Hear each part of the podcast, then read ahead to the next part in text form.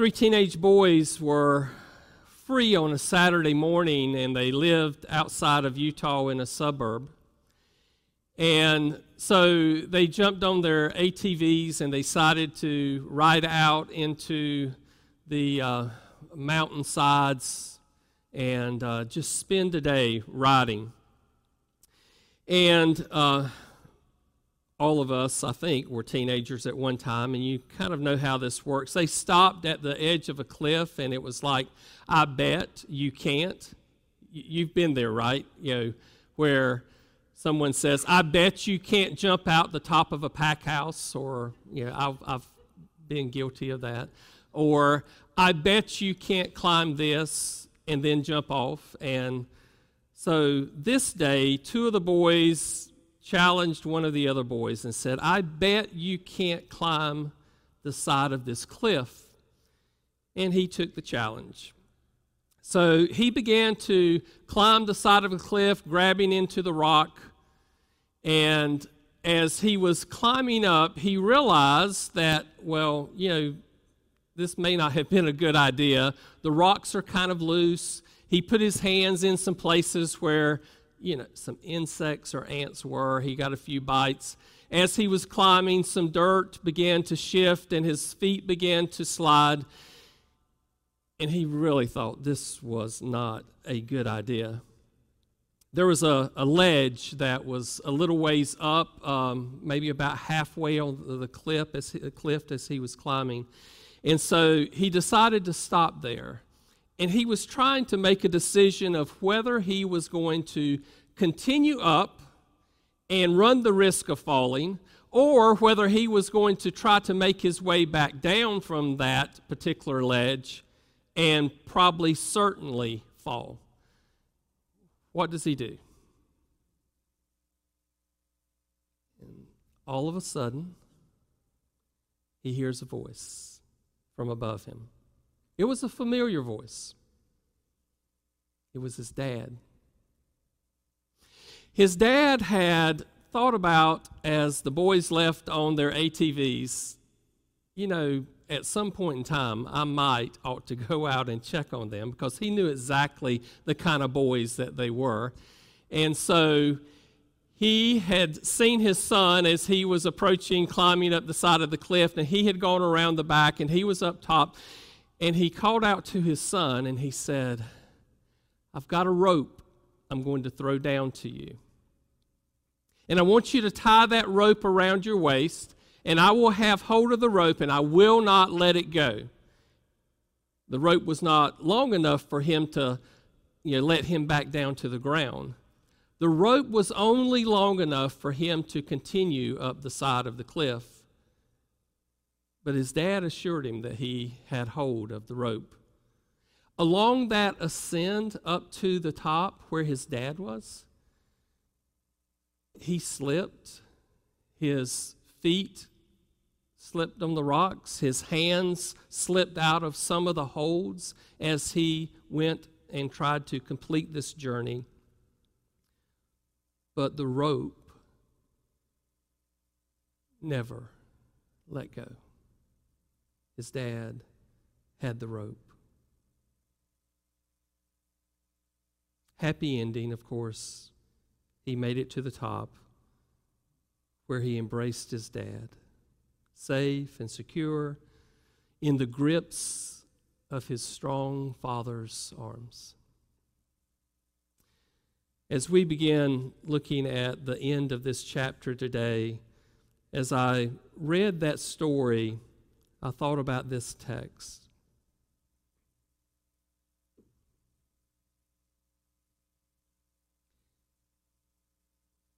How we are secure in the hands of our Father. How God has our rope, God has hold of us and no matter if we slip, or no matter if our hand slides, or no matter if our foot gives way, God is saying all the way, you're secure in the grip of my grace. The end of this chapter, chapter 8 of Romans, is heartwarming, it is smile giving, it is uh, assurance claiming. You can't read this chapter without smiling and actually just feeling warm inside from what Paul, what God gives us in these verses. So I want you to listen clearly to what Paul writes, what the Holy Spirit inspires for him to give to us because these are poetic words in our walk with Christ. We'll begin with verse 31 and read to the end of the chapter. What then shall we say to these things? If God is for us, who is against us? He who did not spare his own son, but delivered him over for us all, how will he not also with him freely give us all things? Who will bring a charge against God's elect? God is the one who justifies. Who is the one who condemns? Christ Jesus is he who died, yes, rather, who was raised, who is at the right hand of God, who also intercedes for us. Who will separate us from the love of Christ? Will tribulation or distress or persecution or famine or nakedness or peril or sword?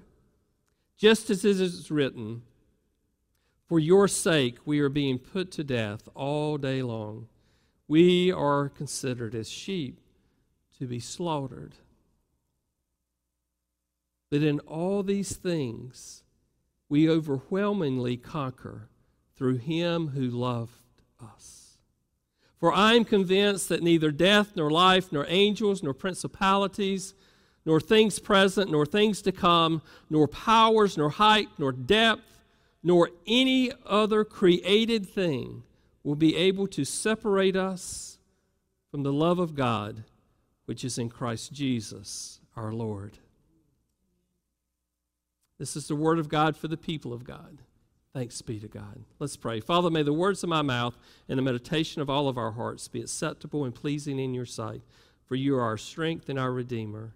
I pray, Father, that you would illuminate our hearts and minds this morning for what you hold for us through this, your holy word. We pray this in your name. Amen.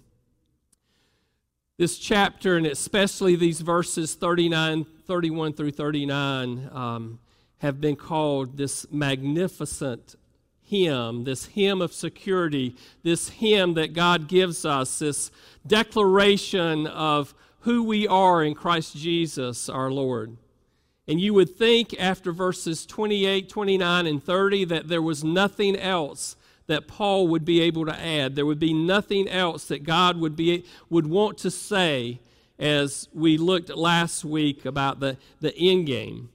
But in verses 31 through 39, Paul continues as he writes this declaration of this security that we have in Jesus Christ. That there is a declaration of thanksgiving for the grace and the mercy that God has shown us in Jesus Christ. And we, as his children, would live and rejoice not only in this world, but in the world to come, in this wonderful eternity that God has planned for us as we join Him. And so Paul begins this passage and he says, These things. What are these things that he is talking about? We have to go back to chapter 1 1 and through 8 30. And Paul has given us this understanding of the atonement through Jesus Christ, the atonement that God has off- offered us. We are sinful, for all have sinned and fallen short of the glory of God. But we are saved and sanctified in Jesus Christ. We are justified through his blood. And so, this atonement, this doctrine of atonement, Paul has given us. But now he is ending this chapter. And I told you this was a pinnacle piece in the book of Romans last week. And Paul begins to talk about this security that we have, knowing that there would be those that would listen to, those that would come alongside, false teachers that would share false doctrines. And he wanted everyone, then and now and everywhere in between, and those to come, that they would know that their salvation was secure in the Lord. And so in this passage, Paul gives us two, well, he gives a number of questions, but he gives us two overarching questions in this passage. One is about a who and one about a what. And so he looks at whether there is a person that can, in some way, take our salvation. Is there a circumstance that can take our salvation? He asks. And so we're going to look at that this morning. And so the first question is who might threaten our security?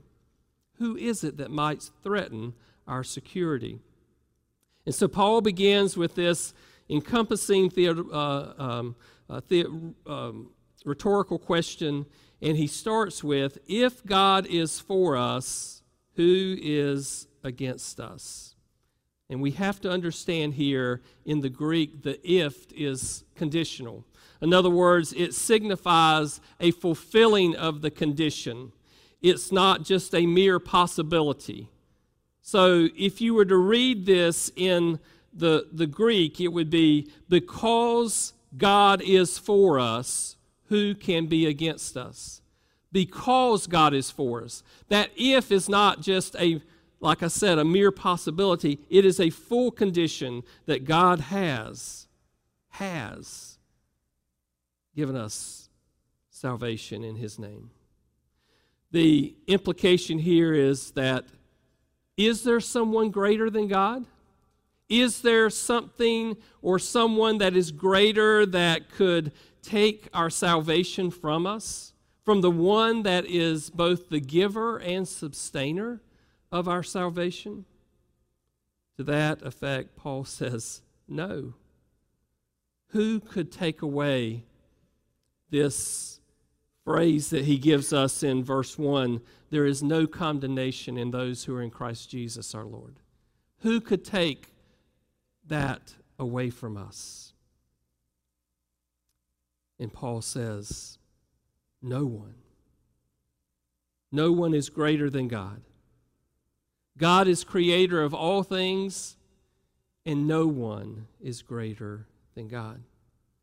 I could share passage after passage from the Old and New Testament this morning to give the greatness of God.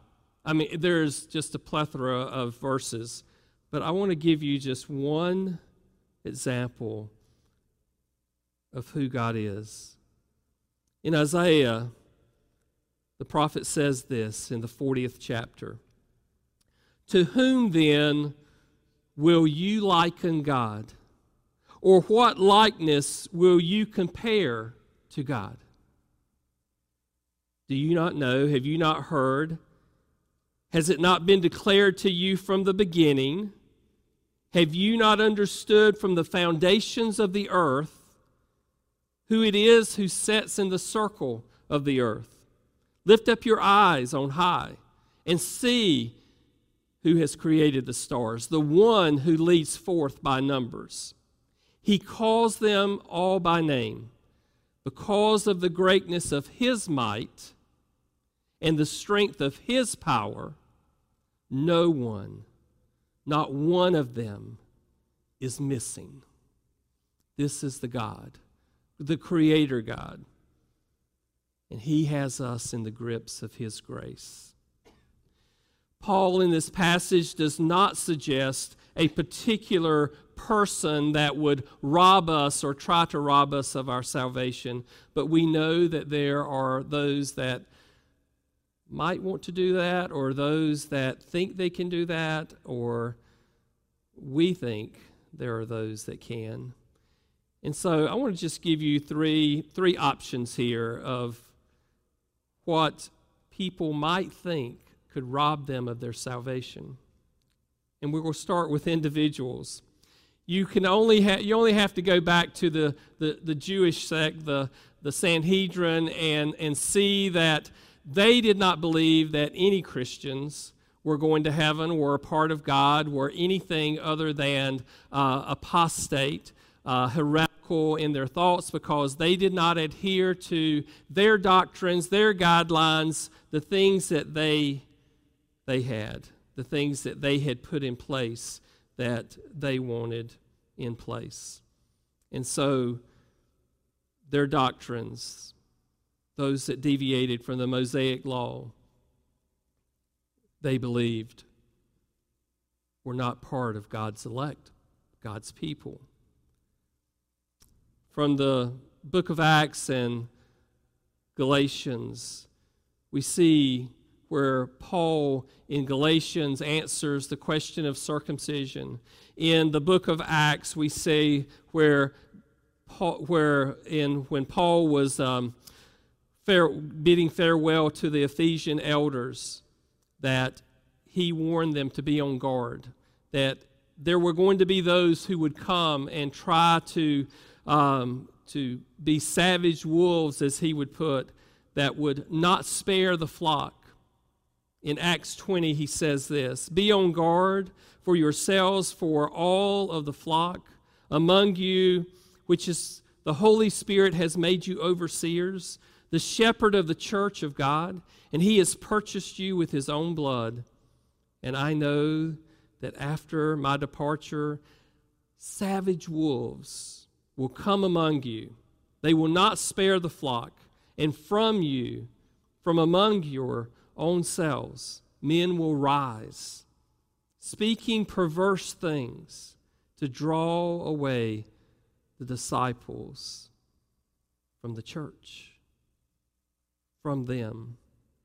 And Paul is not in any way saying that you can lose your salvation. What Paul is saying here in this text as he's addressing the elders of Ephesus, he is saying, when those that are false teachers, when there are those that come to you and say, you need to do this or you need to do that, then you need to be aware that they can hinder your walk, they can hinder your faith, they can bring doubts into your life. Beware of these false teachers that may come along. But listen to me, church. There is no person, there is no group of persons, there is no ecclesiastical person or anyone else that can take your salvation from you. No one. No one. If you are a true believer in Jesus Christ, your salvation is secure in Him. He has you in the grip of His grace. And there is no small part or any part of that that can be taken from you. What about Satan? Well, we think, I think we think often that Satan is just almost next to God in power. He has this supernatural power. He tempts us. Can Satan take our salvation from us? And Paul says emphatically no. We look at just Job as the example. And all the way through Job's testing, God calls Job his faithful servant. This is my servant, God says to Satan. And though Job's faith was tested, it was tried, all of Satan's ploy, Job stayed faithful. His salvation was secure, his salvation was intact. There was nothing that Satan could do to rob Job of his salvation in the Lord. Every believer is protected by divine power. When we come to faith in Jesus Christ, we have that Holy Spirit, His Holy Spirit that dwells in us, and we have divine protection. Our salvation is secure. Paul uses this question in this text Who will bring a charge against God's elect? God is the one who justifies. Who is the one who condemns? Satan will continually try to bring charges against us, but the blood of Jesus Christ says, Mm-mm. none of those charges are valid. You have been washed in the blood of the Lamb. I am the one who justifies. I am the one who counts you righteous, God says. And there is nothing Satan or anyone else can do that can rob you from me. We have been declared eternally guiltless in the blood of Jesus Christ. We are no longer condemned because God is the only one that can do that. God conceived the law, God revealed the law, God interprets the law, He applies the law, and it is God who sent His Son as a sacrifice take the law, all the demands of the law, so that it would be met in Jesus. There was no other way. And so in Jesus Christ, our righteousness is fulfilled as God sees us righteous before Him. We are in the grip of the grace of God. Some may think, um, would God take our salvation from us? There are some denominations, there are some people that would tell you God will take your salvation from you. Unless you are constantly repenting. In other words, every time you sin, you have to repent, confess, and repent. And if you don't, then if you die at that moment, you're going to hell. Man, is that a way to live? I mean, that every single moment of every single day that you are awake, that you have to worry about whether you said something wrong or did something wrong, and all of a sudden God's going to jerk that salvation away from you? Does that make sense? That the one that sent his son from heaven to die for you, that his blood was shed for you, so that you were called in his name, that he would take that from you? Does he treat his enemies more and better than he does his own family? No. Paul says we're secure in Christ.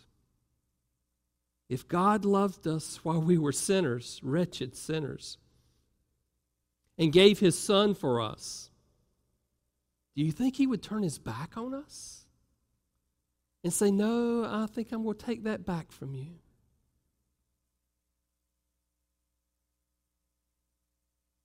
God has us in his hand.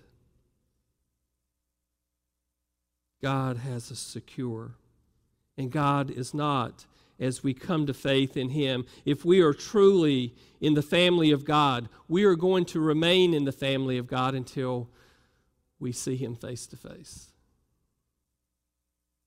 Even Paul in this text says he was raised and is seated at, sits at the right hand of God the Father, and he intercedes on our behalf. This is who our Savior is. He has us in his hands. We are in the secure grip of Christ's grace. No one, no one will threaten our security in Jesus Christ. Paul, in verses 35 through 37, asks another overarching question, and that is what might threaten our security? Now, you might say, well, it says who can separate us, but in the Greek, this also can mean what. And so Paul has established that it's impossible for any person to take our salvation from us. And now he asks that similar question Is it possible for a circumstance to rob us of our salvation. The apostle says that too is impossible. Now, it can be, and we know that as we walk with Christ, that there's going to be times of where it's hard. We're going to face things that are unpleasant. There's going to be, there's going to be circumstances that really test our faith and who we are and causes us to persevere and even endure some of the things that this world gives us. And so Paul would say, There is nothing, though, there's nothing, no circumstance that would be able to pull us away from Christ. If we are truly belong to Christ. I want you to take note in, in this particular this, this verse, and, and, and he says, the love of Christ. What does that mean when he says the love of Christ? Does it refer to the believer's love for Christ or for Christ's love for us? It's the latter. It's Christ's love for us. No person can love Christ without experiencing his redeeming power and love and grace in their life. How do we know? 1 John 4:19 says, "We love because God first loved us." And so in the context here of Paul talking about the security of our salvation, and when he brings up the love of Christ, he is referring to the salvation that we have in Christ. Paul is therefore asking rhetorically this if there's any circumstance that is powerful enough to cause any true believer to turn against Christ, that would cause Christ to turn his back on us. And so here we see the power and the permanency of Christ's love for us. That as we are purchased, bought with the blood of Christ, that we are secure in Him, and that power cannot be broken. In John 13, 1, John says this Before the feast of the Passover, Jesus, knowing that his hour had come, that he should depart from this world to the Father, having love for his own who were in the world, he loved them to the end. Now, the question here often is raised whether John means the end of Christ or the end of the believer's life. And we know the answer to that. In 1 John 4, verse 9 and 10, and then verse 17, John, who just had written these words, we read these words in his first epistle, and he says, By this love of God that was manifested in us, that God sent his only begotten Son into the world so that we might live through him in this love, not that we love God, but that He loved us, He sent His Son to be the propitiation for our sins. By this, this love is perfected in us. That's our salvation. That by the love of Christ, the love of Christ is perfected in us, our salvation. And here's what John says that we may have the confidence in the days of judgment because as He is, we also are. As He is, we also are in this world. And so salvation is secure. God has perfected in the love of Christ in us that our salvation is secure. And we have the divine power through the Holy Spirit that our salvation binds eternally forever and ever. Amen. Paul gives a list here. I'm, I'm always amazed at how God uses numbers. And, um, and so when there's a list given, I'll look at, the, uh, at how many pieces there are because we know that seven's a perfect number in God's economy. And here, Paul gives us a list of seven things tribulation, distress, persecution, famine, nakedness, peril, and sword. And he says, Are these things going to be able to rob your salvation? Is this going to be able, the, per- the, the things that will take away your salvation? Are these circumstances in any way going to be able to rob you of your salvation in Christ Jesus the Lord? And again, emphatically, is no. You say, Well, I don't face these things. We face most of these things. When you think about tribulation, you could mark in, pencil in the word sickness, disease, the things that this world throws at us that we, we have to deal with all the time. Distress, mental anxiety. I think some of us have certainly experienced that over our life. Persecution. You say, well, maybe I haven't been persecuted for my faith yet. If you haven't, you probably will. Or you aren't living your faith out around some people that will challenge you with that. And in today's economy, that is easy to face. Famine. Uh, most of us are eating well, I think, but I will tell you that hardships, famine can come from the hardships of persecution. In other words, there can be those that try to withdraw from you, experience it in the workplace. And I'm going to give you an example, a real quick example. Um, I was talking with Dave Logan, and we were talking about Holy Week. And Dave says, um, I'm going to be gone Holy Week. I said, That's okay. We won't do Wednesday night. We'll do Monday, Thursday. And he said, Here's why. Uh, the company calls and says, Do you have anything uh, this particular week? And Dave says, It's Holy Week.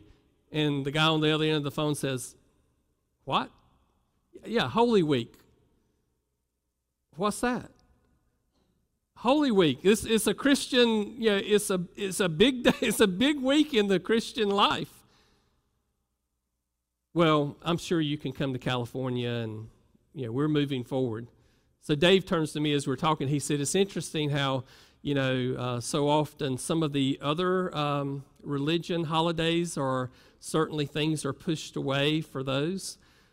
But for the Christian holiday, eh, come on, we're going to spend all week, you know, in business in California. Um, so, famine, yes, it can come from persecution. Nakedness. You are often vulnerable and unprotected. You are laid bare often in this world. And you may not be naked with clo- without clothes, but you find yourself vulnerable at times as a Christian walking with Christ. What about peril? Those are the dangers that we face. It can be betrayal, mistreatment that happens to us. And then, of course, the sword Paul mentions here. Now, often we will think of the sword and we'll go to Ephesians and we'll think of the sword of the Spirit being the scripture, but this is not what Paul means here. When Paul speaks of the sword here, he's talking about death. Will death be able to separate you from the salvation that is in Christ Jesus our Lord? And no, it will not. Paul says, in all things we are overwhelmingly conquerors through him who loved us. And there we see that love again. That through him who saved us, through him who has brought us into the fold, for him who, le- who died and was raised to new life so that we would have life in him. We know there is a cost to discipleship. We know there's a cost to following Jesus. But we must never forget that we are secure in the grace of God. If there are those that say that they are a Christian and they are persistently living in sin and they are persistently turning their back on God, and if they are despairing and uh, sinning against God's word, the likelihood is they never had salvation to begin with. Such people did not lose their salvation, they didn't have salvation. How do we know that there are such people among the church, the body of Christ? How do we know that? Because God tells us. In 1 John 2:19, John says, "They went out from us," which means that they were already among them. They were a part of it. They went out from us, but they were not really of us. For if they had been of us, they would have remained with us. But they went out in order that it might be shown that they were never of us to start with. And so within the body of Christ, there are those that profess to be Christian, profess to walk with Christ, but they have never received salvation, have never been secure in the salvation, the grace and mercy of Jesus Christ those who have given, surrendered their life, and made Jesus Lord over their life. They are secure in the grip of God's hand, in the grip of His grace. Paul closes out this beautiful chapter with a summary of the security in verses 38 and 39. He he is reminding us here in these verses. He is actually just reinforcing and saying, I'm convinced. How and why is he convinced? It's not just that the Lord has given him the revelation to write the words, but he has experienced this firsthand. He knows what he has been through, he knows where he has been, what he has faced. He knows what God has given him in these first eight chapters here that he has written now in this wonderful book. And he gives us this testimony and says, I'm convinced that there's nothing. There's no height, no depth. There is nothing. There is nothing in life. No principle, no present, no things to come, no powers, no height, depth. And then he uses this phrase, nor any other created thing. And that's important for us to hear. Because, as I mentioned before, the only non created thing is the triune God.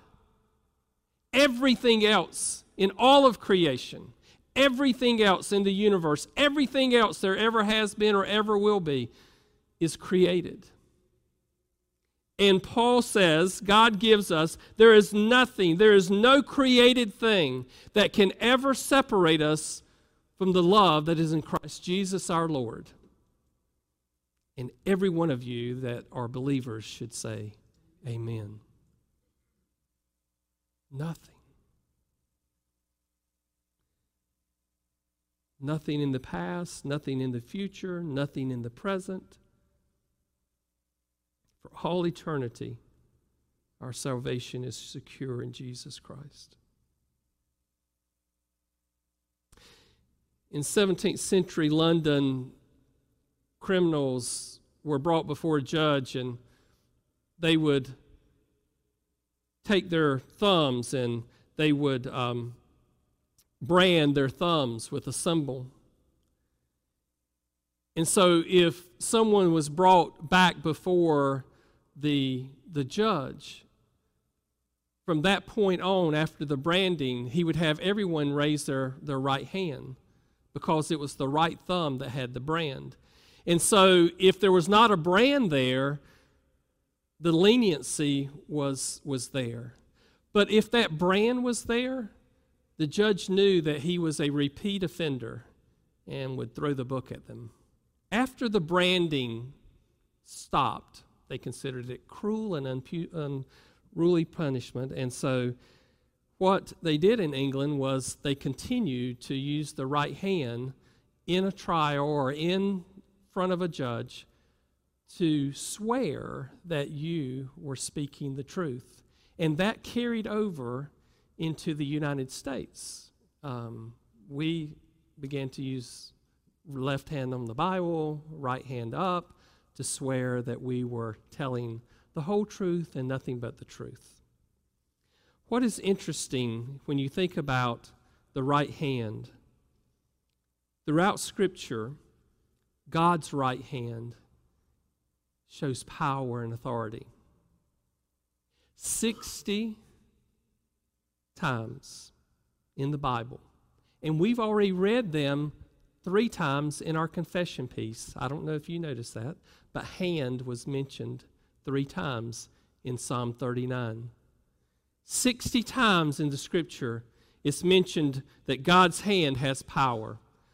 Give you just a couple of addresses Isaiah 50, verse 2, Habakkuk 3 4 talks about the power of God's hand, his right hand. In Matthew 20, 21, in 22, 20, 44, and in 26, 64, Matthew talks about the authority of God's hand. In John 10, Jesus tells the religious leaders that those that God has given him, that no one will be able to snatch them out of his hand. And so we see over and over again the power and authority of God's hand. Even in this passage, Paul says, again, he who is seated at, seated at the right hand of God intercedes on our behalf. And so, folks, if you belong, if you belong to Jesus, no power in heaven or on earth can separate you from the love of God that is in Christ Jesus our Lord. The teenager that day certainly felt the power of a father that would hold a rope to keep him from falling off the side of the cliff, maybe to his death. Even though, as he made his journey on up the cliff, he slipped, but he was secure. He was failing at times, but yet he was secure. And he reached the Father's embrace and his love. And that's the way our Father is. Our Heavenly Father has hold of us with His hand. And that grip is never going to be released or letting go. It's going to be secure because He has poured out the blood of His Son in the grace and mercy so that we are His today and forever. For all eternity, we are His. Thanks be to God for the love of Christ that He has poured into us. Father, thank you for who you are and what you have done for us. We pray, Father, that we would never, ever doubt the security of our salvation. Father, that we would um, share with others the good news of the gospel that as you come to faith in Jesus Christ that your salvation is secure that there is nothing in all of creation that would be able to separate us from the love that is in Christ Jesus our Lord.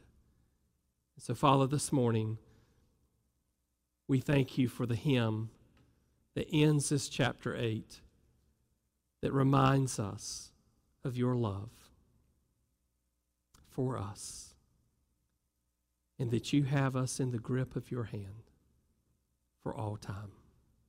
Thank you, Father. We pray this in Jesus' name. Amen.